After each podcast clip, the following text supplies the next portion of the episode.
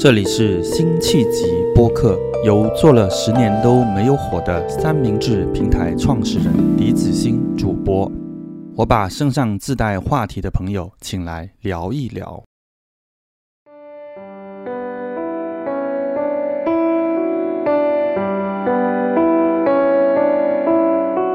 欢迎大家来到辛弃疾播客的新一期。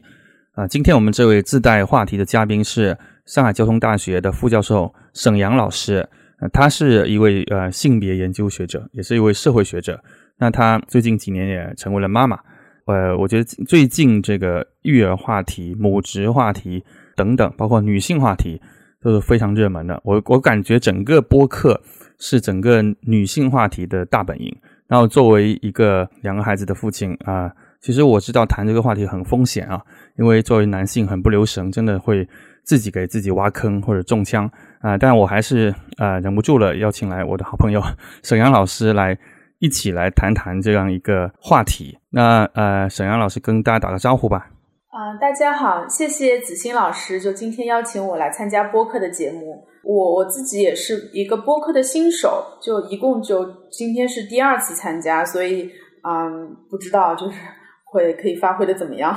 啊？我也其实也是新手，但是我在育儿上，我觉得我应该不算是新手，因为我的儿子已经十五岁了，嗯，呃，然后我还有个女儿是五岁。那么呃，小杨老师的孩子是多大呀？啊，现在十六个月。哦哦，那真的相对还算是新手。对对。那我相信这个新手妈妈这个过程中，肯定是还是有蛮蛮多忙乱的呃地方。然后因为日常的一些忙乱，可能又会更加引发你的一些思考。加上你是专门呃做这方面研究的，我看你最近其实论文还是非常高产的，就是呃做了很多的关于家庭教育啊啊等等啊一些。呃，社会学的一些论文啊，这块你可以跟大家介绍一下。你其实最近或你长期一直在研究哪些方面吗？好，我是从呃二零一七一八年就开始做那个二胎妈妈的研究，当时也是我的合作者就蒋兰老老师邀请我做的。当时开始做这个话题的时候，我还没有生孩子，嗯，就感触并没有那么深。然后嗯，自己就生了孩子之后，就更加有动力把论文写出来。然后也是看到了，嗯，就是一些就是在二胎妈妈就是工作家庭冲突方面的一些就是性别的问题，再加上就是自己生了孩子，也是对这一块就也挺有感触的。嗯，你现在还没有成为二胎妈妈，不过你是已经对母职，呃，这个这个最近比较流行的词已经有很多感触了，对吗？对，就是呃，在生了孩子之后，包括其实从怀孕开始就加了。呃，医院的那个孕妈群，就是预产期是相似的时时间，就大家就聚在一起，不断的谈论有关就怀孕啊、育儿方面的话题。然后我记得印象比较深的是，当时呃呃，就有些孕妈在群里谈，到底给孩子买哪种啊婴儿车，然后就大家都骑的都是那些高大上的品牌，就动辄都是上万的。然后有一个。呃，孕妈就问大家有没有那种亲民的品牌推荐，然后群里就没有声音了，就感觉大家对于这个孩子的投入啊，呃，从怀孕开始就非常的上心，然后自从就生了孩子之后，呃，就感觉很多话题就是跟跟朋友的日常话题都被带到呃育儿方面了，就感觉嗯母职的强调是无处不在的。嗯嗯，那呃，你觉得所有跟孩子的相关的方面，无论是刚刚说的一些购置啊、消费啊，包括啊养育、教育等等啊，你认为天然是这个社会它是想呃，首先先加在母亲身上是吗？对，我觉得嗯，育儿经常是跟母亲就捆绑在一起的，这个也会助长就是母亲的焦虑以及自己的反省。他就会呃，有些妈妈就会反省自己是不是做的还不够，但是什么才是够？就这个度在边界在哪里？就其实都是很主观的。就比如昨天我带孩子参加亲子班，呃，谈到孩子的吃饭问题，然后那个老师就跟我举例子说啊，有有个孩子呃十个月的时候，妈妈就给他训练用勺子吃饭，然后现在十三个月可以用勺子喝汤一滴不漏。他就提了好几次是妈妈，在帮助孩子做这个，就是培养这个习惯，然后就让我很焦虑。就是我根本在孩子十个月的时候也没有这个意识，然后就会让我产产生就是内疚以及反省，是不是我做的不够？嗯，但这个就其实不应该只是妈妈应该要做的，或者说，嗯，就可能这十个月就规定的就几个月应该做成什么事，其实也是一种社会建构。但是很多父母就内化了这样子的知识，然后就会产生焦虑，就尤其是母亲。对对，我能够感同身受和理解，就是呃，确实在整个社会啊，其实呃，可能中国明显一点，但是国外也也是啊，就是呃，对于一些孩子相关的话题，那他首先是有 at 妈妈，或者说他的问题的一些指向是给妈妈，那可能。确实对女性这个群体本身或者这个个体，它产生了一些压力啊，加上就是你刚刚说的，包括在妈妈群里的一些这个 peer pressure，对吧？一个同伴的压力，这是是妈妈的个体，她可能会有去反省反思，但是这种过度的反思反省可能会带来一些有时候是无力感，或者说有时候是会产生一些挫败感，就是说呃，我我我自己为什么是。这样的一个妈妈，然后呃，当我不愿意去做他们塑造的那个妈妈的形象的时候，那我可不可以？那我是不是就是失败了？还是说我我还我还是可以去做自己？所以，我我我对这个问题的大概描述，你觉得是正确的吗？对，我觉得就是如果要联系到学术来谈这个问题，我去年看了一篇论文，就是去年发表在。American Sociological Review 就是美国社会学评论上的一篇论文，它提到了认知劳动，就 cognitive labor 这个概念。然后我就看了这篇论文，就非常的令我就是呃精精神为之一振。就他就提到了，就很多其实无偿劳动当中，那个认知劳动是长久以来被忽视的，但是又是呃很重要的一点。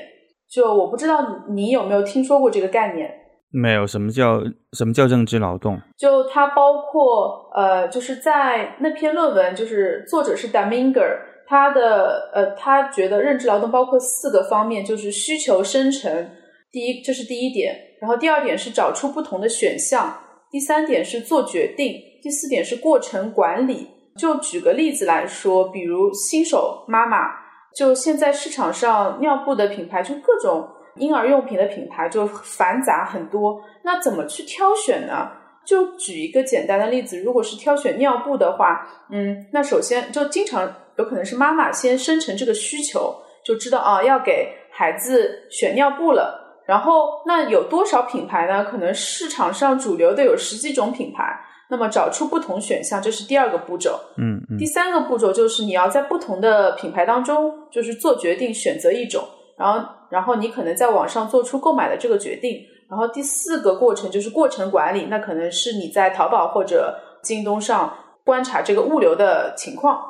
那光是这一个挑选尿布，其实就是很花时间。那你如果对这个尿布的品牌完全没有概念的话，你可能会去通过呃小红书等等呃一些就是购育儿或者购买的那个呃消费的那个 A P P。去找一些这方面的知识，那其实这个嗯知识搜寻的过程也是很花时间的，但是你很难去计算，或者很很少去意识到你花了多少时间在这个上面。但是这个确实导致的一个后果就是你会觉得很疲劳。嗯嗯，因为这个认知劳动，你你用手机在搜寻，嗯一个一个品牌做出购买决定这个过程。就它其实是很比较隐形的，嗯，就相对于体力劳动，比如说你体力劳动，你拖个地十分钟，那别人都看得到你的付出，但是你刷手机的话，别人也不知道你在做什么。对。然后这个认知劳动也是缺乏明显的边界，你可能在上呃在上课或者在开会，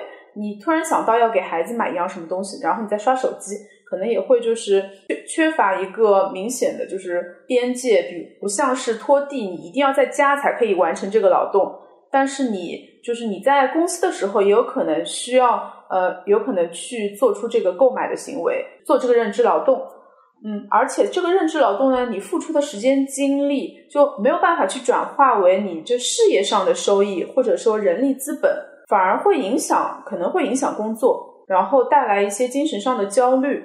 嗯，我觉得就是看了那篇文章之后，我就嗯觉得确实是这样子，我很认同认认知劳动这个概念。就比如说现在在家里面，孩子的日常采购基本上全都是我，那么这个就是要花很多的时间精力，然后也会用小红书 APP 去找，这个就是会花很多时间，但是又很难去计算花了多少时间。嗯，对对对，我我听了也精神为之一振啊！我觉得我太太啊，应该也相对也非常认可这么一种劳动的付出啊。呃，为什么我刚刚说我也呃为之一振呢？就是其实可能结合我们家的情况来说，就是你刚刚提到的这样一种认知劳动，其实上我觉得是无处不在的。然后因为一个包括像我们呃小家已经四口之家啊，那么他要做的很多信息搜寻和决策。啊，还有你说的过程管理，其实是这种非常非常多的。嗯，那呃，我我们可能就是确实，我不知道这个属于呃算不算在这个传统男女分工，还是说这个每个人的个人志趣去进行这么一些分工。就是在我们家来说，确实是，特别是一些特别的食材、新的一些东西、烹饪的方式，这些包括当然跟服装相关的，都是我太太去做这个认知劳动比较多。但是如果是跟呃。房子，比如说你要找房子租赁啊，甚至买卖啊。如果是包括以前是这个所有的自助旅游，因为我们基本上不跟团嘛，以前的所有的自助旅游，说从订房间，因为你订房间的整个的选择也是非常繁杂的。你看了那么多的，无论是 Airbnb 还是宾馆，你其实有整个的选择，还有 location，而且比如说一个国外的地方你们都没去过，你你怎么样想象？但那个时候，那个宾馆要在哪些景点和你要去的地方的一个。比较合适的交通又比较合适，budget 又合适的这样子一个区域，那那这个其实确实有很多的工作。那这个工作我不知道，就是我听说有些家庭是女生来完成的，那在我我家是都是我来完成的。那我我倒是觉得这个就是确实旅行这方面好像没有什么男女呃这样的之分，但是在家庭的这个里边就很多，我不知道男男性确实很很少。天然去给宝宝挑这个服装，嗯，我我觉得确实，呃，如果从这点讲起来，是是会有这样的，如果我们把它叫做所谓的分工，但是，呃，所以从你做一个妈妈的角度来说，你会想要，呃，现在孩子的这些，比如挑选辅食啊，然后呃，服装这些，看来跟跟这个低龄育儿比较相关的这些东西，你你也希望你的老公参与吗？对，我是希望他能参与。然后我自己有时候花很多时间做了这个认知劳动之后，我就会问他，我说如果是让你来做，你会怎么做呢？他就说就随便买咯，或者是听朋友推荐有什么呃就是品牌，然后他就去买。但事实上，就是男性之间也很少会去讨论就买什么婴儿的用品的品牌，这些好像主要还是女性之间的话题。嗯嗯，我是希望他能做，但是。嗯，我感觉他好像也没有这方面的意识。嗯嗯，就觉得说啊，应该给孩子要买一双鞋，然后应该要买什么牌子。然后通常就我先是需求生成这一块，主要是我先想到的。嗯，然后那么我就去做，我就去选择去做决定了。然后呃，我不知道是跟性别的差异有关，还是嗯跟什么有关？比如我去。呃，一个就是呃，比如说去早教参加亲子班，然后我会发现啊，有一些孩子或者妈妈他们穿的是什么品牌的一些设计师品牌的一些鞋子，就婴儿的一些鞋子、衣服什么的。嗯嗯。但是我老公他是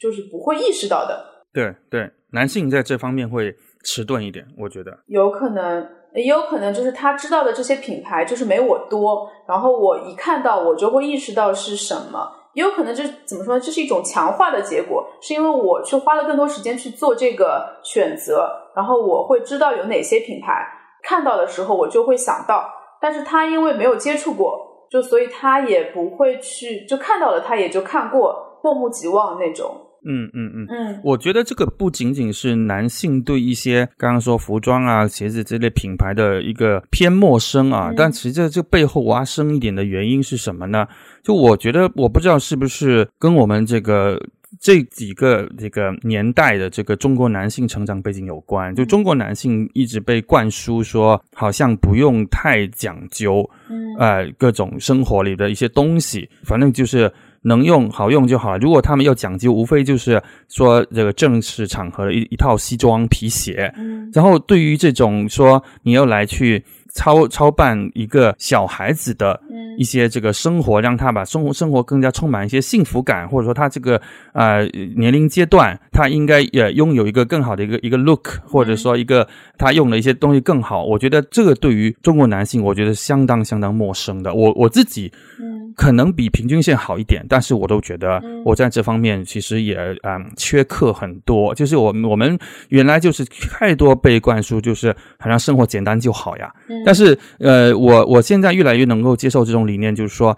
比如说孩子的呃这些人生阶段，甚至包括我们自己也是，就是说。呃，人的在世上走一遭，并不是往往就是简单就好了。如果你没有生活中的一些这样的一些一些幸福感的一些一些呈现的话，确实有可能生活是很苍白的。但是我觉得在这个方面，整个意识来说，中国男性被过多的强调了所谓的效率、所谓的成功、嗯所谓的做这些事情，他对于这个这这些东西。你你包括你看说远了一点，就说以前很多什么企业家什么赚了多少钱，他所谓的呃生活还是多么的朴素，以前可能还会把它当做一个劳模或者说一个嗯优秀的一个样板来、来来提供。但是你细想一下，这个其实是对生活本身一种漠视，嗯他的生活力是很不足的。我觉得这个是是中国男性呃很缺课的一个方面，这是一个某种上来说，它是一种社会基础。嗯我不知道你觉得同不同意？嗯嗯，可能你说的就是呃，男性可能更加容易忽视这个生活品质，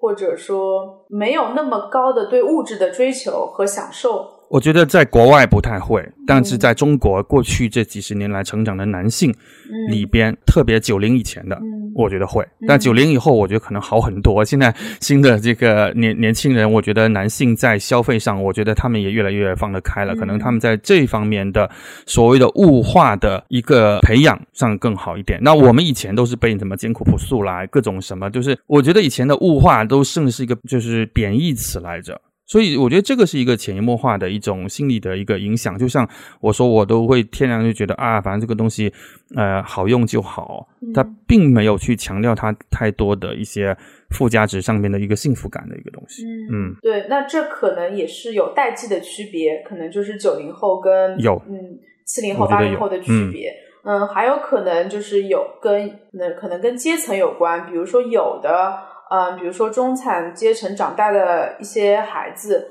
他们就从父母那边可能可以习得或者继承一些品味，对，嗯，但是有一些，比如说，呃，我们的上一代可能普遍物质不太充裕，对对，这些东西是需要刻意去获得的，去寻找的一些知识，对，以前的牌子尤其的少。对，就是你一项东西就一两个牌，你大概也知道了。但现在这个牌子这么多，嗯你如果没有一个人没有稍微去注意的话，他其实是不知道的。对，所以这个我觉得是有这个背景的。对，但如如果我们说回那个刚刚说社会对母职的这种压力、这种期待的话，嗯我觉得这个话题我们还可以再呃深入的探讨一下啊。我我觉得就是像跟你刚刚谈到的，就是说，哎，好像这些购置的这些东西都是妈妈群在讨论的。嗯但我我个人认为啊，我可能认为说，妈妈如果希望这个呃父亲的参与的话，要明确的提出。我觉得，我觉得这个就是呃，如果是呃女性在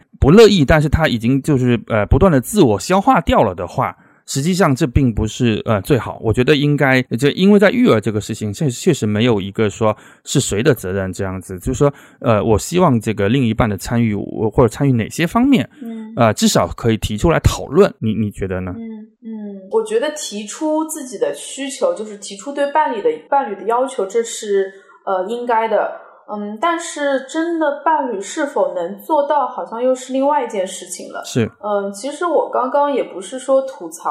呃，我老公，其实他也做的挺多的，比如说每天呃买菜，买菜都是他在叮咚，嗯嗯还有那个的盒马上买，然后那其实这也是每日常的一种认知劳动。对的那，么孩子的保险什么都是他买的，那么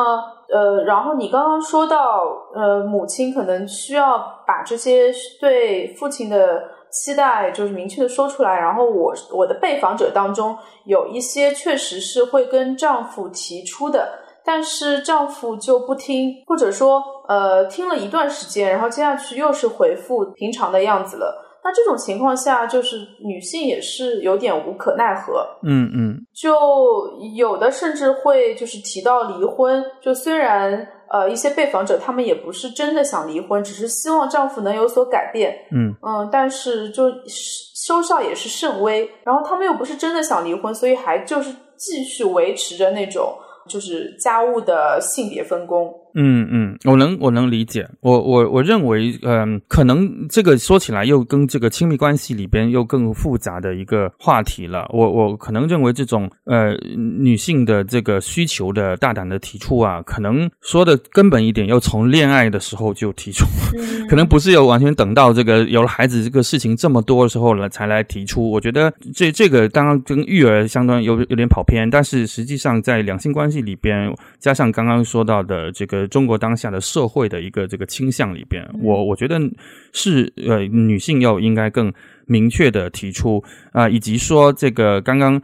说到社会。会这个默认为把这些东西就自然的想转嫁给女性嘛，就是就讲嫁给妈妈嘛，就说啊这个孩子的什么什么盯这个作业盯个什么都是给妈妈。其实，在英国也是这样子。我因为我最近刚刚呃女儿进的这个她五她五岁呃在这边是已经算是上小学了，然后我们加了一个是 WhatsApp 的群，就是一个跟微信群也差不多。对。然后他们呃里边本来是是说哎大家一个家庭只加一一一个这个父母嘛，然后如果你们要的话再邀请。那那他们实际上是我看到他们其实是默认都是妈妈在在里面的，是的。啊，他们在谈的这种角度都是这样子的，所以我觉得这个是整个的这个之前的这个呃社会的一些呃惯性，但是我不是说这个惯性就是好的，嗯，呃，我是说我其实蛮高兴，就是说今天社会能够来重新来谈论这个事情，说哎，在即使在这个家庭事务里边，育儿呃里边。男女的这个平等的这样的一个一个话题，我知我知道很多事情还不如人意，但是能够这么公开的讨论，我觉得是一个很好的事情。那么，嗯，我可能也能够从一些。呃，男性或者父亲的角度，可能能够谈一些男性在这个一些话题里边一些惯性的思考啊，可能就像你说的，就是像我们刚刚举的一个品牌这个例子，就是他原来脑子里是没有这个窍的，他在成长过程中他也是没有这个窍的。包括男性的在一个父职，如果我们说父职的话啊，他的这个意识，我认为比女性的母职慢。女性的母职在这个婴儿在你胎里的时候，他已经开始在逐步建立，而男男性在至少这个小孩没没出生之前，他虽然开始在这个帮助这个怀孕的妻子在在这个准备，但是实际上她的身体的连接和个这跟这个新生儿的连接，我觉得是不那么强的。嗯，然后当他这个小孩一出来的时候，有可能在一些家庭里边又出现一个打仗式的集中的蛮乱，因为那个时候各个各方的这个 party 已经进来了，什么丈母娘啦，什么这个自己的爸爸妈妈啦，整个局面是很乱的。这个时候，男性是否能够迅速的扮演一个可能妻子希望他做的更多事情、更主导的一个地位？其实对于很多男性来说是一个新课题，甚至他在原生家庭里边也没有被强调和培养说：“哎，你当你当了爸爸，你要在这整个养育里边，从第一天开始就要一个扮演一个主导角色。”嗯，你你你同意这样子看吗？嗯。我同意。然后你刚刚说的使我想到，就是杨帆，就是我老公，他给中国妇女报的一篇文章，他就提到了那个八零后爸爸们，就是履行父职也存在着不少的障碍。首先，第一个就是，嗯，面临着家庭和社会就层呃层层的一些障碍，比如说丈母娘，就他也提到了，他在文章中提到了，呃，掌控型的呃祖辈。然后祖辈呢，他们也是乐于为养育孙辈提供物质和时间上的支持。另外一方面，就是八零后那些父母们，他们工作也很忙，就也不得不呃接受这些帮助，或者说也习惯了这样子的帮助。那么呃，与祖辈在育儿过程中产生冲突的话，很多年轻爸爸们就最终就觉得多一事不如少一事，也就。不去管了，嗯嗯，嗯，有一些祖辈可能也觉得男性就是做不好这些事情，然后他们就一手包办了。那么我呃，杨帆他还觉得说，呃，当前社会舆论氛围对父职的履行并不友好，就爸爸带孩子往往是呃与粗糙啊、随意等标签就相连，就很多呃，其实媒体也在吐槽丧偶式育儿，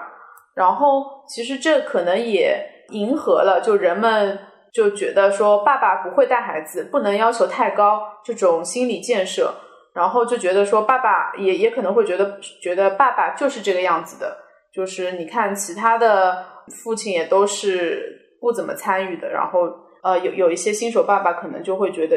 可以用这样子，就其他男性都是这样子来合理化自己的不参与，嗯。对对，我我这个这个论述我都很同意啊。我我自己应该之前也写过类似的这个文章啊。但是我觉得这个不是呃要为男男性来开脱啊。我我觉得呃就是男性在现有的这个呃社会的所谓的分工格局下，他其实更加要清醒的认知到。自己应该可以有很多做得更好的空间啊，并不是说好像有了这些障碍啊，有了这个，如果别人对你没有什么期望的话，你就自觉就是能开溜就开溜了。我觉得这个其实它不是一个一个正确的态度，就是真正的一个正确态度。我觉得其实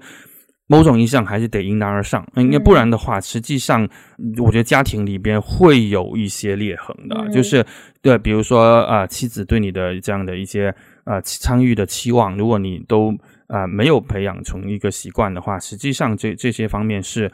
是是是很难的啊。然后另外一个呢，就是对于一定的亲子的关系之间，他跟这个孩子的关系之间也会带来一些挑战。我觉得，嗯，对我我觉得有一个分歧的点，就是我不知道其他的夫妻有没有，反正我跟我老公就会有。呃，这个我觉得我在做很多认知劳动，然后我就会跟他邀功，说我做了很多，我不容易，我很不容易。嗯，然后他就会觉得，哦，你很多东西做的都是认知过劳，就他觉得你很多东西可能是不不必要做的，好像是过于密集性育儿了，过于呃焦虑了。那我就会觉得是他不上心，然后他就会觉得是没没必要，都是社会建构。就比如说孩子，嗯，上什么托班，那这些也都是我去选的。然后他有一阵子可能就会觉得说，哎，谈到托班就烦，嗯，就是现在这么早去考虑这些事情干什么？但是这个就是边界在哪里？什么叫认知过老呢？然后谁可以定义，就是呃，或者说去判断一个母亲就是是不是过劳？然后什么程度才是才是适当的育儿呢？其实也都是很主观的。嗯嗯，这个很有意思啊！对我，我我也是，哎，觉得这个问题还蛮新鲜的。对，对于我来说呢，因为可能在我自己是做了这个十几年的这个媒体的背景，然后我呃太太也做过媒媒体，所以我们相对来说，在这个需要去收集信息并对其判断这个事情上，我们没有分歧。就我们相对来说都是一对。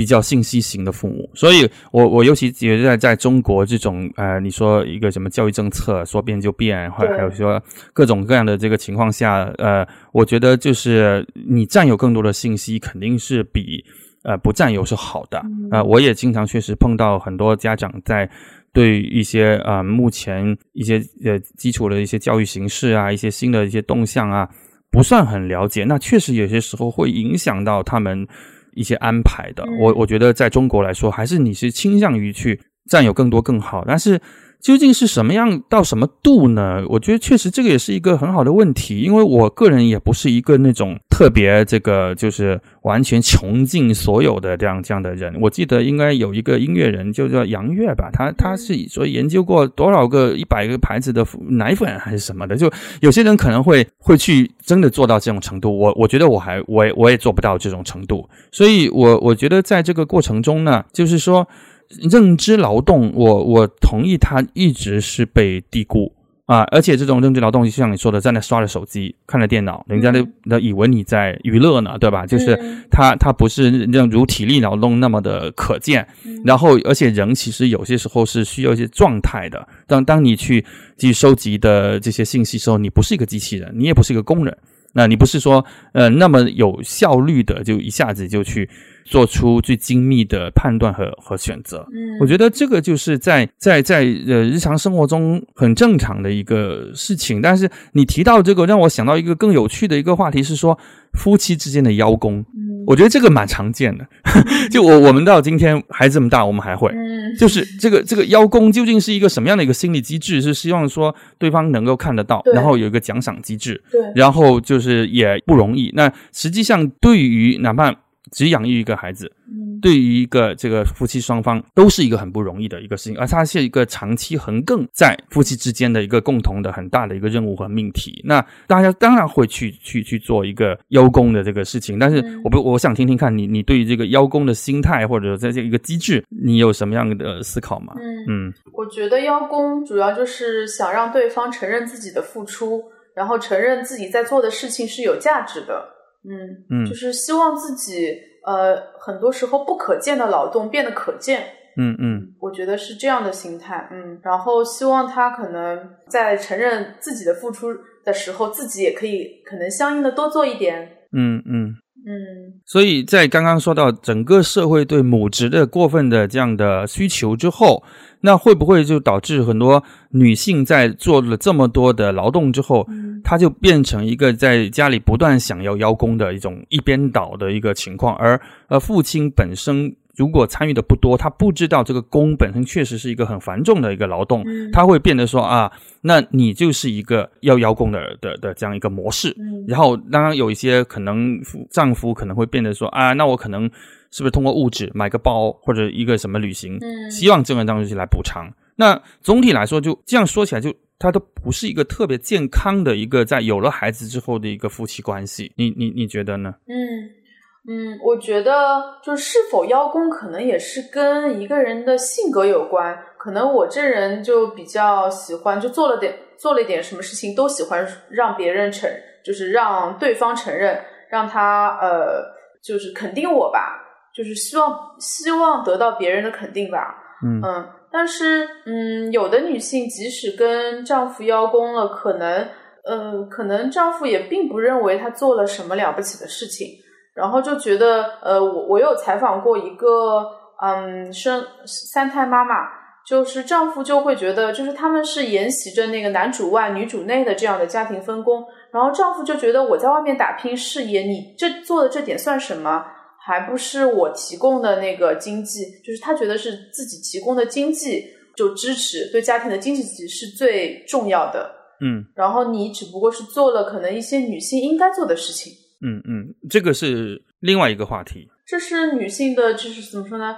就是辛苦就得不到得不到承认，得不到认可。我觉得这个也还还是非常影响，就是女性的情绪以及影响这个夫妻关系的。我觉得这是另外一个话题，就是这个是在传统的刚刚说男男主外女主内的一个框架里的讨论。可能我们今天要谈的这个框架，更多是我们今天今天很多，包括我们说女性主义也谈到一个情况，就是女性在成为妈妈之后，她也同样想要有自己的这个事业和自己的一个一个一个地位啊，她她不是完全就是说要变得在在呃家庭里面。那我们如果是把它放在一个无论男性和女性都平等的需要共同面对育儿对自己事业的这么一个挑战的这样一个平等的一个格局下嗯。来讨论的话，我觉得邀功是一个很很自然的一个事情，它它不是一个不完全是跟个人性格的的一个东西，因为嗯，这邀功这个机制有时候会带来一个负面的一个作用，就是说好像呃呃大家以谁做了多家务，就他有了更多的 credit，这个 credit 就变成一个类似于一个一个信用积累也好，或是他一个呃虚拟货币积累，然后呢，他就有可以去对对方提出一些要求的一些资本，嗯然后对方可能又需要做一些东西来重新获得这个信用积累一个平衡，嗯然后久而久之呢，夫妻之间的关系会变为这种劳动关系之间的一种平衡，一种在对育儿劳动谁付出多的一种平衡，而夫妻之间相互之间的那个你们只有属于你们俩的那个东西，会不会被磨损？我觉得是有可能的。你你你你怎么看呢？比如说你跟你的老公是都其实说某种上是一种学术伴侣，嗯啊，你们也是共同志趣，呃，其实背景也很相似。那当了有了小孩之后，除了小孩育儿的刚刚说的这些劳动的这些带来你们不知道构成了你们的这个谈话或者是日常沟通里面的百分多少？你们还能不能保保护住那个原来的那个两个人的沟沟通的一些东西呢？嗯，我觉得也是有的，因为毕竟我们都是做社会科学研究的，嗯，所以就是可除了嗯，也而且我们也是同事，那么除了育儿这个话题，就我们还可以谈很多，就是社会的、啊、政治的、啊、嗯，经济的，包括学术的，嗯，我觉得能谈的呃话题还是很多的，嗯，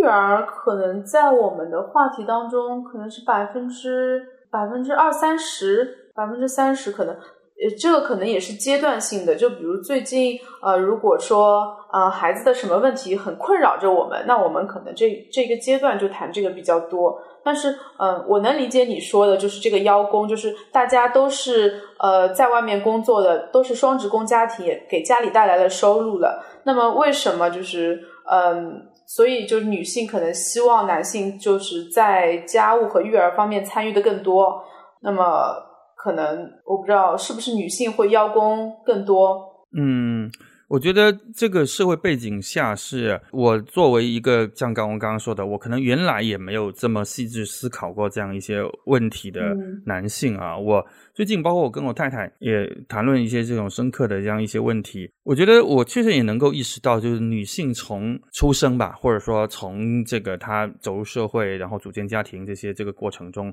确实，社会给他带来了很多很多的一些压力吧，包括本身这个生理特点，比如说这个孩子在你的身上，然后生出来之后，你整个身体某种上是它是从这个 physical 里到到 mentality 都是这个剧烈的重组，嗯啊，然后你需要恢复，然后你你其实你很快的又投入到新的一场，因为孩子生出来之后，你新的一场战斗啊比拼又出来了，所以所以这些东西，我觉得。男性确实是，我觉得没有那么那么的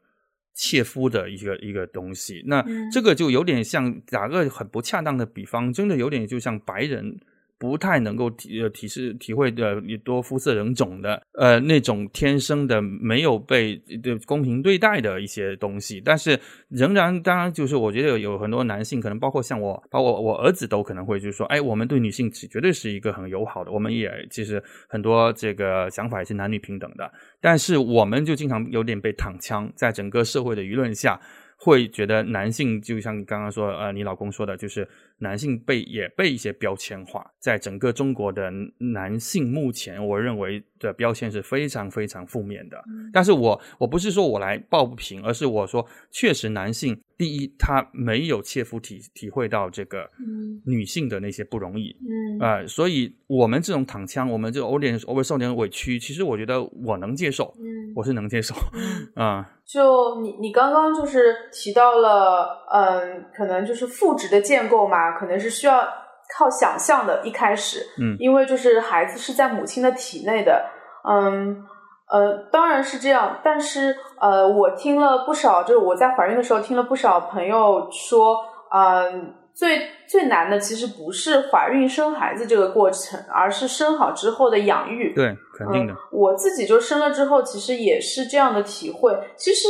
不光是男性需要靠想象去建构自己的父职，女性也靠需要靠想象去建构自己的母职。其实这。就是呃，母职也有一个社会化的过程。就比如说，第一年，呃，在这生完孩子第一年，我并没有跟孩子就是一起在公开场合就是待待过很久的时间，可能更多时候是育儿嫂带着他出去玩。那么，嗯，自从他上了亲子班之后，那需要呃，就是我我们比如天天要去那个小黑板 A P P 打卡，呃，我就作为一个母亲，我是没有自己的名字的，我是某某某的妈妈。对，然后老师跟我讲，呃，跟我就是讲什么东西，也是说某某某的妈妈，嗯，这其实也是在建构母职的一个过程，也是在强化，就是啊，我现在是个母亲了，其实就是社会其他的就一一些机构，还有一些就是其他的人就会告诉我，就是会强化我这个母亲的角色，但这个也是会给我带来就是一些焦虑，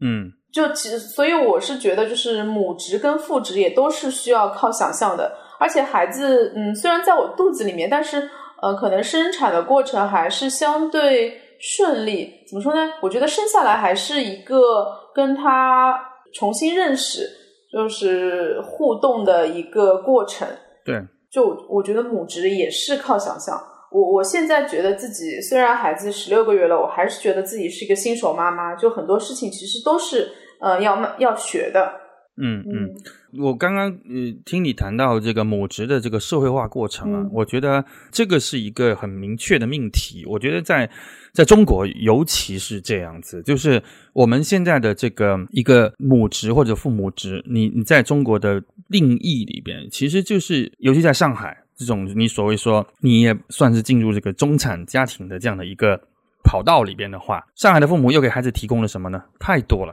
就刚刚想从就是说，哎，能不能穿一点有点这个设计感的衣服、鞋子和和这个用的，比如说这种刚刚说的婴儿车啊啊这些这些东西，因为现在大家的这个审美提高了。呃，普通的那个高阶牌子，比如大陆货牌，比如说我们打个比方说 Gap，Gap 呃儿童啊，算是能用，哎，比较比较不错。但是你说你你你肯定不会满足全部是这种流水线的，你可能是哎某个小众品牌，某个什么什么的，你因为你看到别人在晒出来是这样的一些东西，这是一个。那第二就是到所谓的这个教育的这块，就是在呃从托班啊，然后到。这个再到再到后面，再到这个小学教育啊等等这这些，那这个就说起来，那就就更加多的话题可以可以谈了。那么就就以你你你讲的这个亲子班为例吧，就呃我们也在上海就是呃上过这个类类似的这种类型。那这种亲子班在我看来啊，我觉得一方面它有一定的意义和作用。但另外一方面呢，它实际上也是就像你说一种社会建构的产物，是为什么呢？因为这一些名牌的幼儿园、呃幼儿机构，他知道他自己很炙手可热，所以他呢还在往前开了一个亲子班，从什么十八个月就开始，甚至更小就开始，来提前网罗收罗这么一批家长，然后以你甚至我们当时情况就这样，以你出勤和参加的次数来作为进入他的以后幼儿园的一个。排位的次序的保证，哎的的考虑，但并它并不保证你，嗯，对。啊，所以这个某种上来说，它它是很精明的一种生意，嗯，对吧？它它又来这样来来双双助你，而且就像你说，它对这个家长和孩子的参与的时间频度还有要求，你参加的越多，他才把你排位所谓的靠前，那实际上它整个。背后还还是黑箱的。那我们那个时候呢，带着一种体验啊，带着一种，我并没有说一定要去他那里，最终我们其实也没去他那里那那个幼儿园。嗯，但是我带着一种体验，我也去参加了，而且他中间还还隔三差五还开了一些家长会。对，那我我是相对比较多的，就是去的。呃，我比我太太去的次数是多的，因为她那段时间比较忙。呃，我在那里确实看到父亲比较少，但是我觉得这个对我来说，我个体上我没有什么困惑，因为我本身就是觉得说，父母在这个养育过程中，谁能够时间相对 flexible，嗯啊，谁能够去做这个事儿，那那当然都是同样可以可以去做的。呃，我我会觉得说，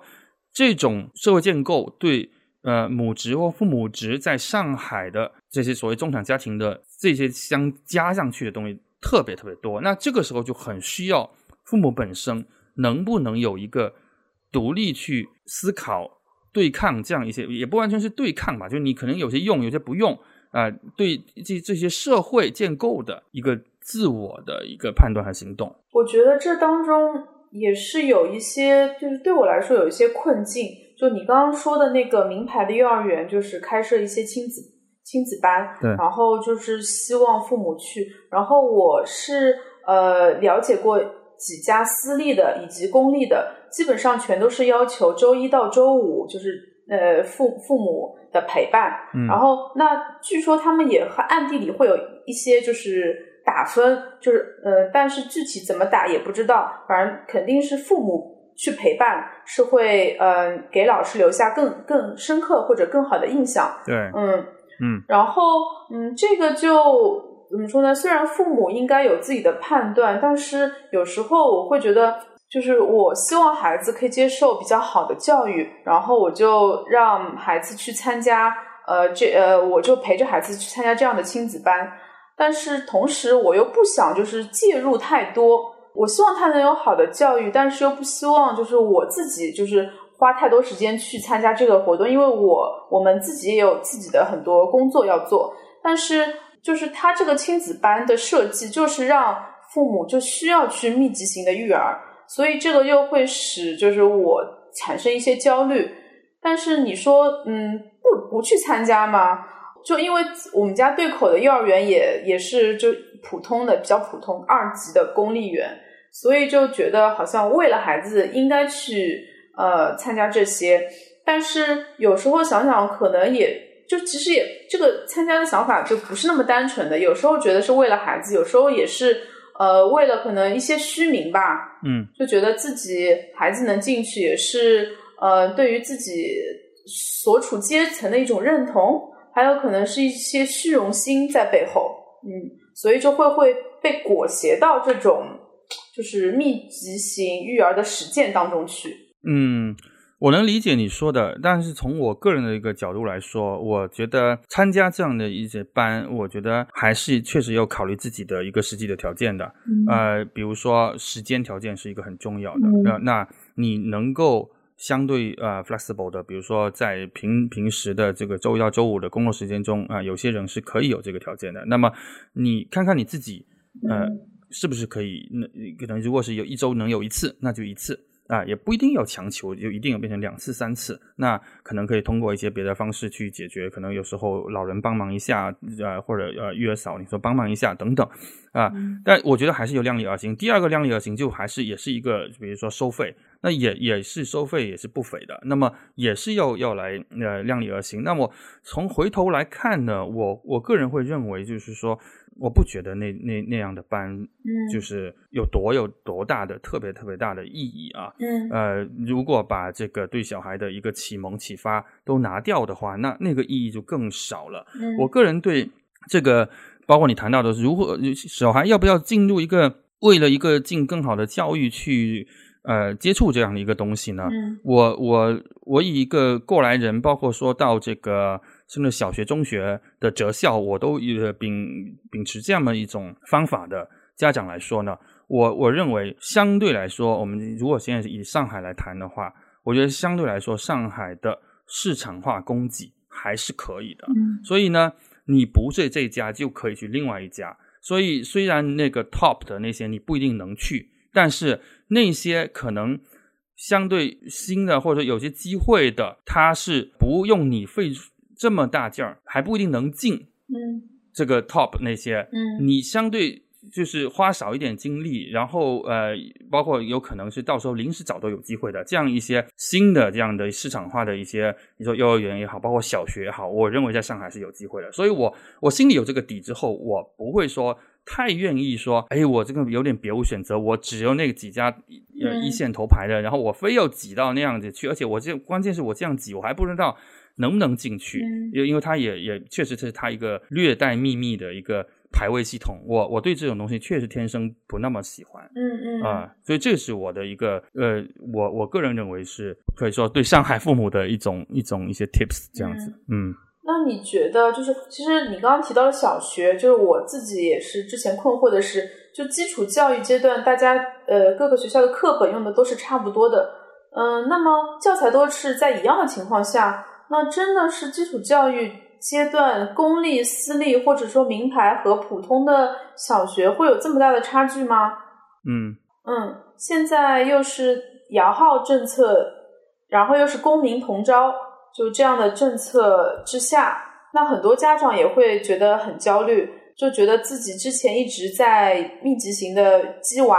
结果突然就是他孩子的水平好像能力都。嗯，很很高，但是突然就是民办摇号了，他觉得对他是一种不公平。那么，真的不同的小学会差这么多吗？我不知道你是怎么看的。嗯嗯，政府本身摇号也就是让你不要去做这样这么多的准备吧，想降温嘛。那至于能不能降温，这是另外一回事啊。那我我个人呃，虽然我。对目前是上海的，比如说小学的这个课程具体的一线的了解啊，不能算最 update 啊。但是我最近还刚看了一个公众号啊，嗯，他真的把上海小学的很多这个课表直接拉出来贴出来，贴了十几个课表。哦，那这里边确实是有不同的啊。我觉得这个做法还蛮聪明的，就确实让你家长啊直接来看。嗯，就因为呢，在一个的这个大纲之外，总有一些自己发挥的余地的。那这个学校可能是比如说什么双语的特色啊。啊，英语可以更强，外教外教有些力量更好。嗯。啊，或者这个学校有一些这种科技的一些东西，或者说这个学校它本身的一些课外活动的安排，呃，包括老师的风格，这个学校的传统，嗯。都有不一样的地方。我觉得这些东西实际上你不能说它影响作用嗯小，我觉得嗯。也不小。嗯。所以家长可能有些时候他他看的就就是这么一些方面，而且家长来说，往往也是一种这个，我我觉得中国的学校很有意思的一个点，因为我现在两孩子在英国上学了，然后有一的一点点的比较，就中国的学校很有意思的一点是，他很想保持信息的神秘性，保持这种信息的不对称。嗯。我我觉得这个这个特别有意思，而在英国来说，我觉得这些这个信息对家长的一些开放和同步做的还是比较好的，嗯。因为我觉得中国的这个呃学校来保持这个信息的神秘性，有很多个原因，本身可能我们。自己就是，哪怕在我们的这个这个教育文化里边，我们对所有东西要做到呃特别清晰、清楚、tidy 的这种传递，我觉得我们这这个文档案整理，我们可能都呃表格怎么做，我觉得我们这块的文化都做的不是特别好，没有西方人做的好。那第二，嗯它本身也是一种我是一个优势地位的一种感觉，我我嗯我觉得那么多人想进来，那我为什么要好像把你这个当做一个这个信息传递传递到那么到位的这这这样的一个机构呢？我不我不需要，他没有这个动力。嗯第三，他为了保持这个神秘性，让他以后修改或者呃改变规则，他提供了一个很大的一个空间。嗯呃，我觉得这这个是一个很很明确的一个我能感受到的一个不同。如果那在这样的一个情况下呢，那家长能够做的就是要回到我们最开始的认知劳动那块，就是家长对这个教育资源，我觉得那这个政治劳动真的不得不做。嗯，特别在中国的家长不得不做，呃呃，你在国外也得做啊。但是就是说，国外可获得的公开，包括它网站上能公开获得的东西，那还是比中国多很多。嗯就比如说，我打个比方说，我现在比如我孩子尤其如果要申请一个这个高中，那我可以看到他们这个高中 A level 英国嘛 A level 的成绩嗯是这个过去三五年的成绩是什么样，甚至我可以看到每一科是多少人选了。多少人的成绩区间是属于诶 A 加，多少人是 A，多少人是 B，嗯然后我能够通过这个去判断说，这个学校可能是更多人更倾向于选经济，那个学校可能更多人倾向选选历史。最最热门几科是什么？我可能会来看，哎，这个符不符合我小孩的兴趣？我觉得中国的学校不会把它放到这么细致的嗯，他没有这个动力，他他没有觉得这个有这个需要。那到小学或者呃这个幼儿园也是，我觉得呃，因为我最近呃女儿在呃伦敦这边也算进入小学，虽然是学前班啊，嗯但他们现在应该是用用一个微软的一个系统啊、呃叫 SharePoint，应该好像也来分析分析呃分享他的课程啊。我们还没有进去，呃，这个系统还没有 access。那我我我会来看看这个他们能够分享到一个什么程度。我不是说他们做一定做的最好，但是相对来说，我觉得会比在中国的学校这方面透明度会好一点。那嗯中国家长没有这种透明度的情况，像我之前啊，呃，我们在上海也是很好的民办学校，我的儿子。那当他们的这个升学的这个嗯嗯，就是内部呃，算是内部保送吧，然后内部考试、内部选拔的这么一个升学的一个政策，其实是很模糊的这个情况下。家长只能多问。我一六一七年集中写了很多教育文章，就是因为我天哪，我觉得我作为一个记者，如果有这方面我都不能自己调查清楚，嗯那我这个算什么啊，对吧？我觉得那么多人都居然就让他愿意不清不楚的，嗯那那个时候之后，我觉得实际上整个自媒体还是对这些方面有推动的，对这个信息的不对称的减少有有有推动。一六一七年以来，很多媒体，包括现在对上海的各种呃，就摇号之后各各方面摇号，他们有没有是不是有摇号？这个学校去年是这个招生名额以内的还是怎么样？那现在都都都有了，但是。这些自媒体当然也助长了一些焦虑，我我也知道的，这两方面都有。他们一方面提供信息，另外一方面也助长了焦虑，所以这个是个目前的一个情况。嗯，对，嗯，你就提到了，就是呃，那些自媒体可以完善一些就是学校没有公开的一些呃关有关学校的信息。对，但是现在因为就是摇号加上公民同招的政策，嗯，出来之后，那么你刚刚也提到了，不同学校设计的课程呢，还是有不少区别的。嗯，在这种情况下，既然都公民同招了，那么家长就是还有多少的主观能动性呢？就家长应该何去何从呢？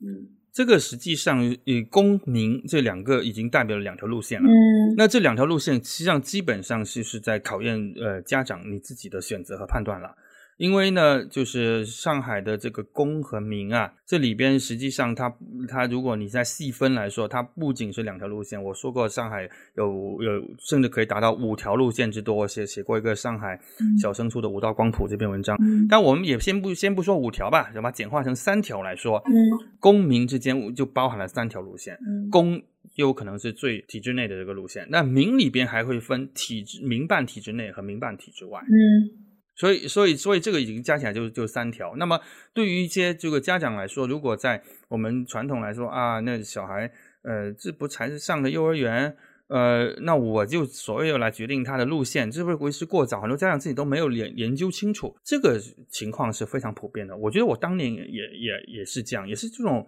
摸着石头过河，是靠着自己的感觉。从甚至从说到更大一点的角度来说，我觉得这个实际上是跟家长。想把小孩培养成什么样类型的人才，以后的大概类型的是是有关的。虽然这个今天我们呃培养一个孩子是否就那么容易让像你想象的培养，我觉得这个本身就很难的。但是仍然你给他放置在什么样的一个环境里面，我觉得对这个孩子成长的影响还是蛮大的。嗯。那么现在就是民办也摇号了，就是感觉选择就是留给家长的选择不多。就如果是家长想走民办国际路线，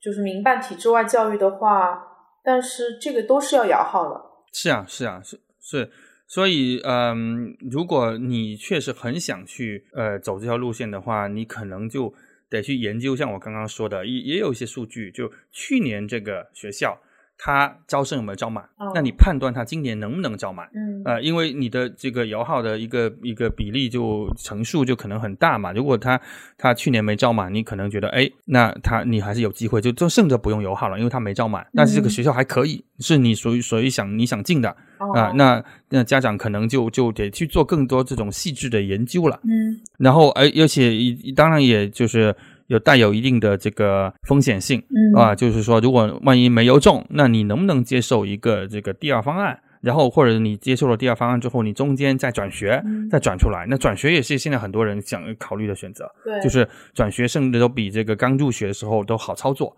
嗯。所以，嗯，如果说到来，就是这些变成在上海的这种育儿经、教育经，呃，这个这个就说起来，这个话题还蛮长的。对，嗯对，嗯。然后我刚刚就是呃，我我一直还是有一个困惑，就是比如说跟我们那个年代读书的时候相比，就现在的基础教育阶段，包括就是呃，主要还是基础教育阶段，就需要家长参与就明显增多。然后有一些就出现了这样的情况，就是有一些呃家长是在小孩子六岁之后，就读小学之后，然后尤其是母亲就开始全职在家，因为就是祖辈那个时候已经没有能力进行就是育儿方面的就是课程方面的辅导，所以有一些妈妈就会呃主动选择或者被迫就是当全职妈妈。嗯，那我就困惑的是，为什么现在基础教育阶段需要家长参与这么多？那我们就是，如果我不想参与这么多，我我是应该怎么反抗呢？嗯，我觉得这个确实是一个 case by case 的这个分析啦，就是呃，如果一个母亲她的兴趣确实是想呃回归家庭里边去比较多的照顾小孩这些教育啊什么的，嗯我觉得这无不可，也也不需要去 judge 说全职妈妈就就没有事业心等等，我觉得这个绝对是不公平的。嗯呃，这个其实还是要这个兴趣和一些条件的客观条件的一个先导。呃，那呃，如果是呃没有这个兴趣，然后自己事业确实也发展很好，我觉得大大可不必。我觉得嗯不不必要去做到好像去所谓放弃和牺牲。我觉得嗯这个对孩子来说，他都可能不是一个很好的一个榜样。呃，妈妈如果本身有一个很好的工作，也是自己喜欢的事，为什么要去牺牲呢？这个牺牲不是一种很健康的情感，我我我我我认为。所以像刚刚说到的，那那如果不全职妈妈，那是否就是我的孩子就在呃教育的过程中就会落于人后啊、是否我就就会就是说呃一些什么辅导跟不上？我我认为这些都是相对的。我我认为，嗯，从从这个坦白来讲，就是最终我们甚至可以谈到一个教育的本质是什么？就教育的本质是否就是让你的孩子在这样的一个设计好的一个制度和路线里边去名列前茅，那才是叫教育好嘛？嗯还是说你自己有有一定的自信，认为说你你所能提供的家庭教育，你所提供的呃一些呃对孩子的耳濡目染，这些也都是他教育里面很重要很重要的一部分。那妈妈作为一个有自己的事业，做的也很开心的人，我觉得这能够对孩子提供的滋养也是非常非常大的。当然了，我我知道，就是说，呃，像像你这样，就是呃，从在呃上海本身成长起来，然后可能以前也一路上的是公立教育，然后后来能够去、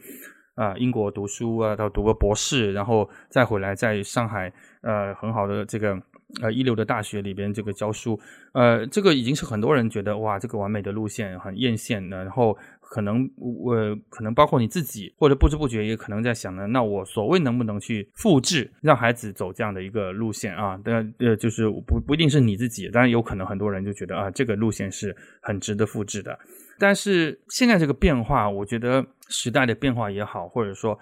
呃各方面的变化已经非常非常大了。嗯就我我都蛮好奇说，你呃以前的你在上海以前都上的是公立的小学对吧？公立的学校对吧？对我那个时候还没有民办的小学呢。对啊，对啊，所以你以前的这个呃公立学学校的同学，他们首先他们这个上大学的比例是多高？呃，然后他们上所谓更好一点的什么九八五、二幺幺的大学的的比例有多高？就是你一路下来的那些同学，嗯因为我小学其实也是我父母给我择校的嘛，嗯我读的还是闵行区最好的公立小学之一。然后呃，同学当中现在是呃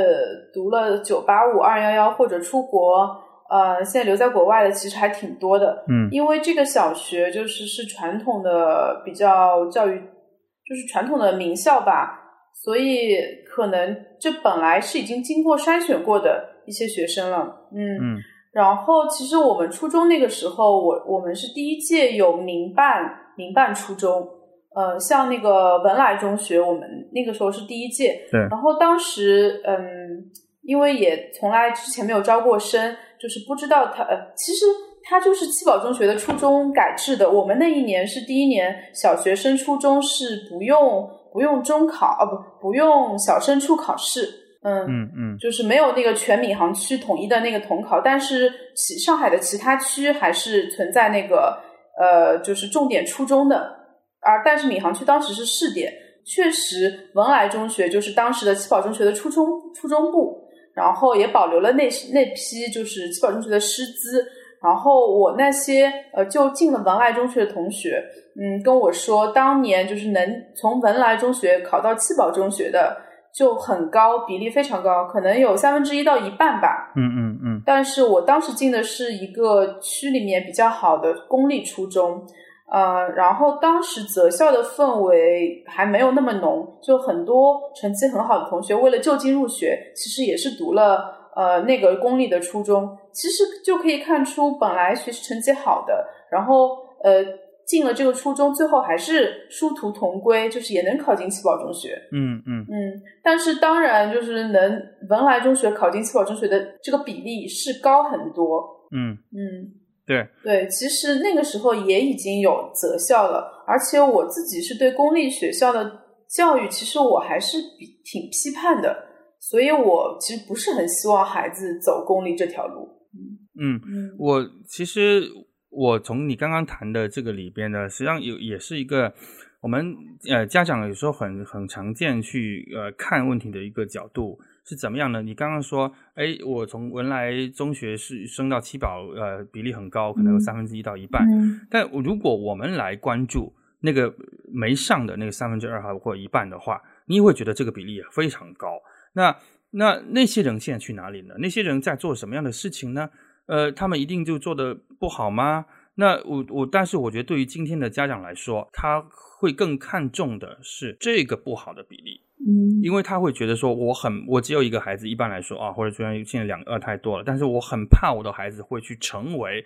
哪怕在名校里边，我都去成为那个一半的一个比例。那如果我在一个不好的学校里边，那那那那我那个。可能四分之三的比例我都不会好的，那所以是今天的哈家长这种恐惧心理，使他在不断的在在军备化，对吧？在在全让让孩子去军备竞赛，呃，而我们以前更多看的是，哎，呃，我们自己可能都是属于成绩不错的，我们看的都是我们同样一批成绩不错的人也出国也九八五了，但我们可能不能够去体会那个时候可能没有那么好的孩子的心理，而。他们的家长在当时，我们这个的家长当时没有那么明确的一个竞赛竞争的心理，他们可能能接受孩子是一个这样的一个情况，所以呢，他们就会觉得说，呃，那也 OK。我觉得以前的家长比较佛系，嗯，而而现在的家长，你很难让孩子说愿意去所谓成为这个分母嘛，嗯，所以这个是一个原来只关注分子，嗯，但现在现在关注分母，哦，所以这个这个心态，我觉得是很不一样的，嗯。你说的这个心态，我最近也是听两个，就是家长他们自己孩子是快要经历呃初中升高中的那个中考了，然后他们就说中中考的上海中考的淘汰率好像是百分之五十，然后有一半的人是进不了高中的。然后我是从来，因为可能毕竟我们就是从小读书也还不错，就没有想过就是呃自己或者孩子就是进不了高中的这种情况。嗯，然后，呃，你你刚刚说到就是上一代的父母比较佛系，然后使我想到最近看的那个《爱、金钱、孩子、育儿的经济学》，就它是两个现在在美国的经济学家写的这本书，就他们提到了，就是他们在书中不断的穿插自己从小是受到接受的什么教育，其实他们也提到了，呃，他们当时就是父母也是比较佛系的。然后自己呃，但是现在就是他们也是对孩子就投入是比较上心的。其实这也不光是中国的现象，是可能不不光是中国，对对对，是全一个全球现象。嗯，然后他们就觉得这是因为社会的贫富差距越来越大，然后高学历可以带来高收入的回报，就尤其是美国啊、中国可能都是这个样子。那就使得父母在孩子身上投入的时间、精力、金钱越来越多。当然，这个就是跟北欧的情况不太一样，因为北欧它那个社会贫富差距没有这么大，嗯，然后教育体制也是相对公平，所以家长还是相对佛系的。对对对。那其实我们怎么说呢？作为父母，其实这个也是受体制、社会的影响，其实很大，就感觉自己能做的也是比较有限吧。嗯，你刚刚提到的那个呃百分之五十的高中的这个比例啊，我几年前就研究过啊，那个实际上官方的数字大概在百上海应该是在百分之六十到六十四之间，呃，应该是呃能上高中啊，剩下的可能就是一些啊。技术类院校啊，或者呃中专这些，那深圳反正这方面比较低，因为他们说深圳的高中建设的不够，所以可能只有百分之四十七能上高中，所以深圳家长比上海还焦虑。嗯，但实际上，呃，你为什么当时没有感觉那么明显呢？是因为在上海中学这块基本上已经非常马太效应了，就是好一点，像你刚刚说七宝文莱这些中学。他们基本上这个比例就就不会这么这么低啊，能上高中的比例可能达到百分之八九十，所以你是没有这么感知。而而那些分母那些也更差一点的学校，可能就是百分之六十都七十都上不了高中，所以他们来补这个全是拉平均拉成这样子。所以呃，为什么教育的资源的马太效应就是这样子？就是到很多像偏远地区的小学，有些都并校都开不下去了。嗯，所以所以这个是一个很明显的一个。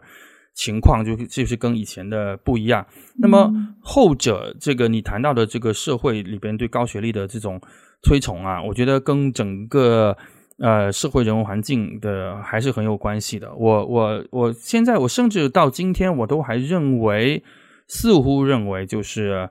在广东呃，在我们老家也好，我觉得呃这方面的矛盾就少一点。我觉得呃可能这个跟整个地方的人文环境。很影响很大，比如说你在这个呃长三角地区，你在山东、江苏这些传统的高考强省，湖北呃这些，那那大家对这些方面的的压力就是很大的。嗯，而在广东就还好，就以我们以前的为例，那就是首先广东是一个省内高校还蛮多的一个。一个这个省吧，所以它其实本身教育资源还可以。虽然广东的高考是很可怕的，是整个全中国高考呃考生人数七十万，是全中国最高的一个一个省。然后呢，呃，但是对于我们以前来说，就家长觉得，啊，那你能不能读书是你自己的天赋或者你自己的努力啊，那读不你读不了，那我也没办法呀。那那那时候补课又没有这么发达，那就那你自生自灭，那你不行，你就可能得去打工或者做点别的。就那我们以前就说这小城市的父母是能接受这样一个情况，所以他就总体也好一点。后来呢，就是。大学扩招了，从九九年以后扩招了，后来就是变得考上一个本科也没那么难了，就相对来说，可能你进一个还不错的中学，基本上一半以上的的人都能考上本科，就会使我们那里的呃人呢，就是因为首先我可能中学我相应也扩招了，所以我进一个名牌中学，在我们的小地方也没有那么那么的难，有时候通过一些什么呃赞助费也就都能能都能进去，那么就是使这个他总体来说会觉得说，呃我。我不是那么一定要要上名牌大学。对于广东很多人来说，他会觉得说，那我能够在省内能够去广州、深圳啊，因为它已经是不错了的这个城市了。然后我上一个普通的本科，我能找一份工作就可以了。所以，我们那里实际上在这个北京、上海的这个名校，在广东的招生名额是少得可怜，就是呃，就是这种比例是超级低，比上海都不知道低多少。就是我那年上人大，我我为我们是考前报的，那我都有点。不敢报北大，是因为第一，当然北北大那时候没有新闻，没有我感兴趣的专业。但第二，是因为北大在我们那时候考生都不算很多，六万文科考生里边只能招十三个人，哦，所以这个比例是比上海低到都不知道再低的了。然后我而且我们是考前报，如果你一半个没考上的话，你立即你都暨南大学都不知道能不能上，因为你的调档。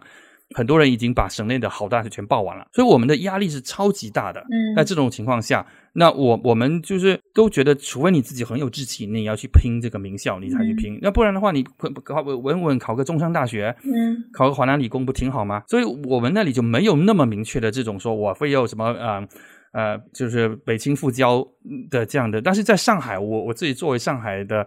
孩子家长做了十几年，我我非常能够体体会到这样的一种这样一种一种焦虑，这个是整个社会的氛围所造成的。就就比如说，我很有意思的，我前两天跟这个好几个从美国 relocate 到伦敦，呃，从纽约过来的这个呃朋友呃新认识的嘛，我听他们说，因为美国不是他们 H1B 签证很很难拿到嘛，然后有些人就。被公司或者自己就找了工作到伦敦来了，嗯，然后他们就说啊，纽约比伦敦的工资是高百分之三十的，平均上来说，但是纽约的人的焦虑感那比伦敦高多了，哦。就不知道为什么纽约就是那种。那种焦虑感就是比伦敦高，嗯所以这个东西你说有什么道理吗？它没有什么道理，它就是一个整个社会人文氛围气息。我觉得呃，长三角包括当然北京也是，这种精英气息是比广东大很多的。那广东你像五条人这种，还要去藐视这个这个所谓的这个精英化的这样的东西，它今天还是有生存的地方。只是我们的家长今天未必有这样的一个信心，想想敢让孩子从所谓的这个社会里面摸爬滚打起来。嗯。我我觉得这个这个是可能我们从换一个这个角度来来思考，或包括你对这个孩子，你以后是是不是想让他以什么样的一个姿态状态进进入这个社会？是一定要在最 top 的精英的那个路线，呃生生产线上边出来，还是他你能让能能够接受他在中间？嗯，你我我觉得你你有没有思考过这个？因为呃，从交大来说，我们还有交大附小，也是一个不错的一个 公立的学校啊。然后呃，也算也有学区房才能进来。然后还有整个你们在大学里的这个高知呃人员的这个子女，你们之间会不会有还是很想让呃自己的子女能够？多少跟上自己的这样的一种，嗯，呃，社会层次的这样一个期望，如果嗯嗯没有的话，是不是就觉得会有一点点很大的遗憾？你们的压力是不是比普通的家长还大呢？嗯嗯，我感觉就是我听说的，就很多交大复旦的老师，其实他们可能在孩子初高中阶段也会把孩子就送出国，嗯，其实很多也是走这种体制外的路线。嗯，然后我自己对孩子倒是好像没有想，就是想过，我我跟我老公就都觉得他应该可能本科时候可能会出国吧，就是但是因为现在形势也在变嘛，我们也说不清楚过十八年之后会怎么样。但是我是觉得，就是我们尊重他的选择，然后我们是给，就是让他有这个能力去做这样的选择。嗯，那我现在会觉得，其实孩子他就是天生自带剧本出身的。然后，呃，我我现在还是比较认同，就是孩子的主观能动性、他的自主性这个概念。我是觉得，嗯，他有他自己适合的路，然后他自己就是去摸索，然后。呃，根据他自己的性格，然后他自己的意愿，嗯，我倒没有规划说，就是他一定要呃选什么专业，读什么学校。就我觉得他应该会有自己的想法吧。我我自己是听说现在的小孩，就五六岁的就主观能动性已经很强了。嗯嗯嗯，就还会让家长写检讨书，就是六岁的孩子。所以我会觉得，而且我是吗？那么可怕？我们的女儿就是她自，我觉得她是很要强。就现在啊，我们是看出来，觉得她是比较要强，而且很有主观能动性的一个孩子。我们不会去规划他什么东西。然后他如果以后考不上名校，嗯，学习比我们差的话，应该会有一些失落吧。我现在就是也不知道，嗯，但是如果他能找到他自己喜欢做的事情。那就也可以了吧，嗯嗯嗯嗯嗯，毕竟你能进名校，只不过能说明你很就是很在应试教育方面就比较厉害吧。就无论是应中国的试，还是应美国的那那套体制的试，都是那种制度吧。嗯嗯，就只能说比较适合这一种，就比较单一的那种应试教育。嗯，对，其实呃，教育话题还有很多可以谈，那可能。不完全是我们今天可能会谈下去的重点。我可能最后想问你一个问题，就是你你个人觉得，就是包括呃近一两年来这个呃女性的话题啊，然后母职，然后呃还有这个社会上现在也有很多，包括从综艺节目啊，呃也育儿类的也非常非常多了。然后前两天包括 Papi 酱什么呃复出来也拍了一个 rap 讲那个呃育育儿的，我不知道你有没有看，就是这些的越来越多的。无论你说他是这个利用这个话题来吸引大众注意也好，或者大众本身，包括在播客这些平台上不断的讨论，你认为能够去把中国的刚刚说到的这一些可能两性不太平衡或者呃父母值不太平衡的这些情况会会变得更好吗？你你能看到希望吗？嗯，我。呃，你你刚刚说到那个 Papi 酱什么的，那那些呃节目我没有关注到，但是听上去好像还是女性在谈这些这些话题，然后他们的受众就是我猜测更多还是女性。嗯，会不会变更好？我想应该，嗯，我希望能能会变得更好，然后但是这个进展也一定是非常缓慢的。嗯嗯，但是。我也不知道会不会变得更好，因为现在其实全职妈妈的，呃，当然也不能，嗯，就是有些有些女性确实是很乐意，就是在家呃育儿，然后把它当做一份事业。嗯，我也不知道，就父亲参与会不会变得更多。嗯，但是我希望可以，嗯，可以这样。那你觉得现在普遍来说，女性对嗯父亲的这种参与到育儿里边，你觉得？这个期望的这个大概的标准大概是什么样子吗？这个就像你说的，呃，社会对女性有一定的期望，那这个标准可能无穷无尽，有点高。那如果换一个角度来说，女性对目前，如果从你个人角度来说，你认为父亲参到什么角度，你觉得是属于可以接受的，比较满意的？嗯，就做就育儿可能。整个家庭事务也都算吧，也不包进来，反正这个相关的都算，因为有时候不是跟育儿直接相关，但是有可能他做了很多家务、烧菜什么的，也算呀。我觉得，对，就我希望还是能承担更多的那些认知劳动吧。就比如说，呃，孩子缺了什么东西，呃，比如说伴侣，就爸爸可以首先想到，然后去买，嗯，然后对。就这个的话，倒是呃，确实是会给母亲就是分担很多，嗯。那亲子互动方面呢？比如说讲故事啦，或者说陪伴玩耍啦，嗯，呃，带他出去玩啊，或者在家里面搭乐高啊，这些等等等等这些东西呢？这些是应该做的，这些我觉得，嗯，在我们家就是确实，呃呃，杨帆他也做了很多，嗯嗯嗯，这些方面倒是我没有看出，在我们家没有看出什么性别差异，主要还是就是认知劳动方面，我觉得会有会有区别。但是我知道，就是在很多家庭里面，可能丈夫在陪玩，就是这这些跟亲子互动方面也是做的不够的，嗯，就这是基于我的那个被访，就是被访者。他们的描述。那在一些不能完全一定就到体力劳动方面，就是在一些家务劳动，呃，做饭啦，或者说做一些别的这个事情上，呃，你觉得有没有这样一些方面的的诉求呢？嗯，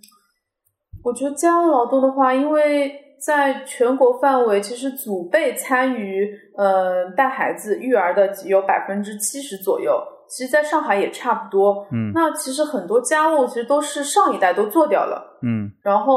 呃，如果是中产家庭的话，可能还会外包家务给钟点工，嗯，还有育儿嫂。嗯，所以其实这方面，我觉得呃，虽然母亲可能承担了也是比父亲更多，但是其实父母他们呃承担的都都还是比较少的。嗯，就相对于祖辈或者说嗯育儿嫂、钟点工这些。嗯，就其实主要还是在育儿方面。嗯嗯，但是这个只是说相对于有条件的人啊，比如说你们两呃，如果是两边都是上海的，或者说你们有如果有条件能够雇得起一个育儿嫂，或者说呃钟点工的帮忙，但是对于很多人说他不一定有这个条件，或者说还有一些很多人他是呃不一定适应。说一定要跟父母这么紧密的捆绑在一起生活，因为它带来另外一些很多层面的问题。嗯，啊呃，就是所以那那在在这种情况下，这种家务的这些劳动啊，实际上我我个人认为会往往可能会反而会成为呃压倒的最后一根稻草，因为它本身是一个比较呃消耗的一个一个事情，对吧？对，如果说没有呃，就是经济能力负担育儿嫂或者不放心。呃，就是家里有一个外人，嗯，还有就是祖辈没有办法参与带孩子的话，那确实就这种重担往往是女性在承担，尤其是在就是国内，其实零到三岁的托育机构还非常的稀缺的情况下，嗯嗯嗯，然后也没有育儿假，就比如说孩子生病了，并没有就是这样的假期可以让呃父母从就是从公司那边申请，嗯嗯嗯。我我自己呃认为，就是说这些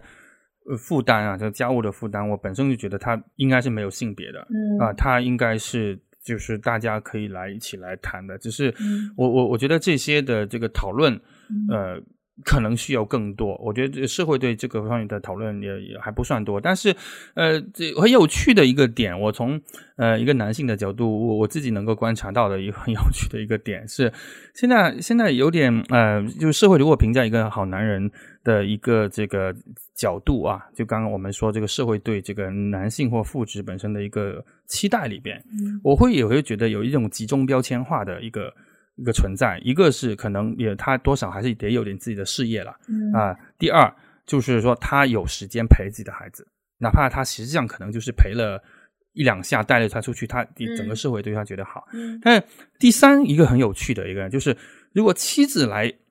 评价老公是不是好，除了这两点之外，还有一个就他给不给我做早餐，我觉得好很好玩的一个情况。就我看到很多这个说，哎，我老公对我很好，因为他每天早上会起来给我做早餐。嗯，你我不知道你有没有一个碰到一些女性是这样的一种一种一种需求一种感受。呃，我我觉得其他好像反正中餐晚餐没有人提，就早餐是一个很特别的一个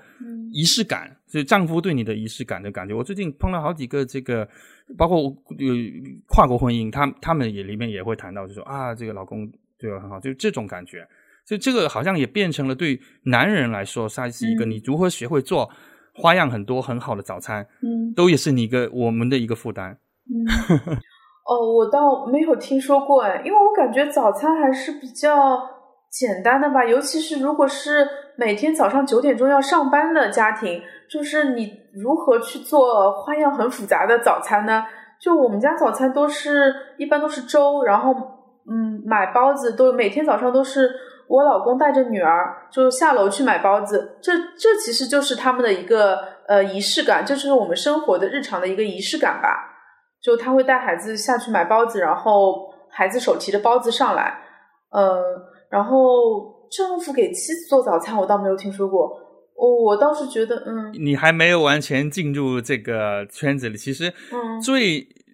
就是很妈妈的压力，很多时候来自于什么呢？来自于给自己的孩子做丰盛的早餐。哦很多妈妈在群里边比拼这个，因为他们现在用各种的菜谱仪器嗯来做这个，因为而且加上这个，他们知道孩子上学的，尤其是上学孩子的父母啊，他上学嗯压力很大，他的什么营养供给很重要，然后他们会在里边哇晒出很多很很多嗯不一定能做到的妈妈，她就是压力会对，会很大我。听说过。然后，然后，对对对，然后，久了之后呢，她也会希望说，哎，老公能够来给我嗯学习的的做呃做这样的一些东西。就是说，如果我们每天早上都是通过包子来解决，对于嗯我刚刚说，对于生活品质有点追求，包括现在刚刚说整个九零后为主的，他们现在整个都生活方都偏西式，嗯他们有时候更喜欢西式里边可能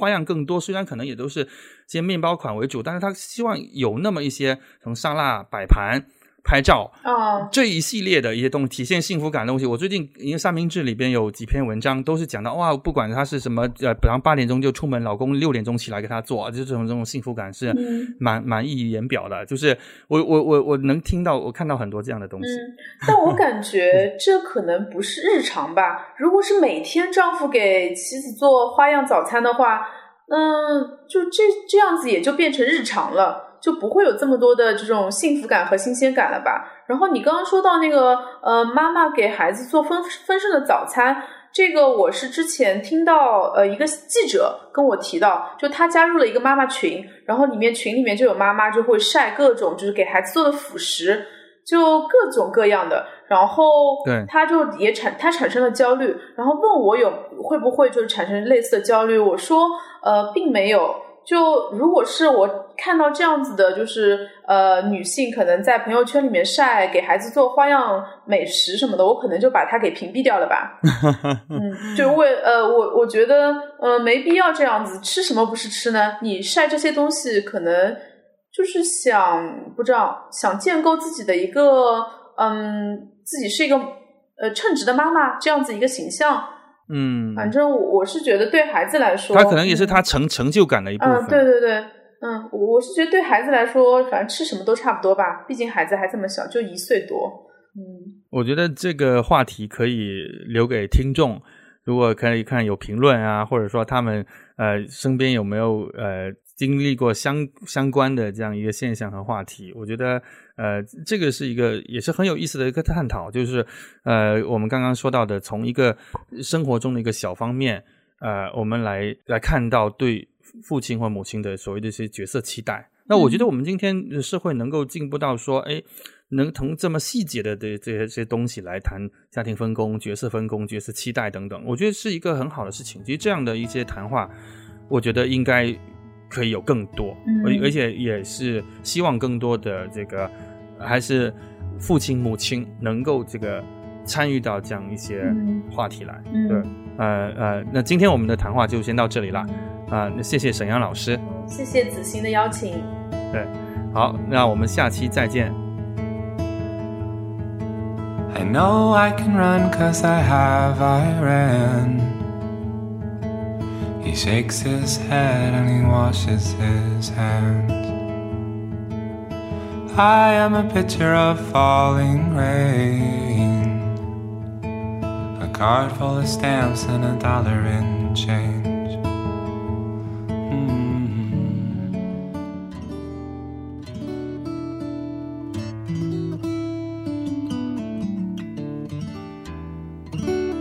欢迎您在小宇宙和苹果播客平台搜索和关注辛弃疾 Thinkage，您可以留言发表您的评论。我还有一个个人公号叫做故事公园，也邀请您关注。同样也请大家关注三明治这个我创办了十年的写作平台。谢谢大家，我们下期再见。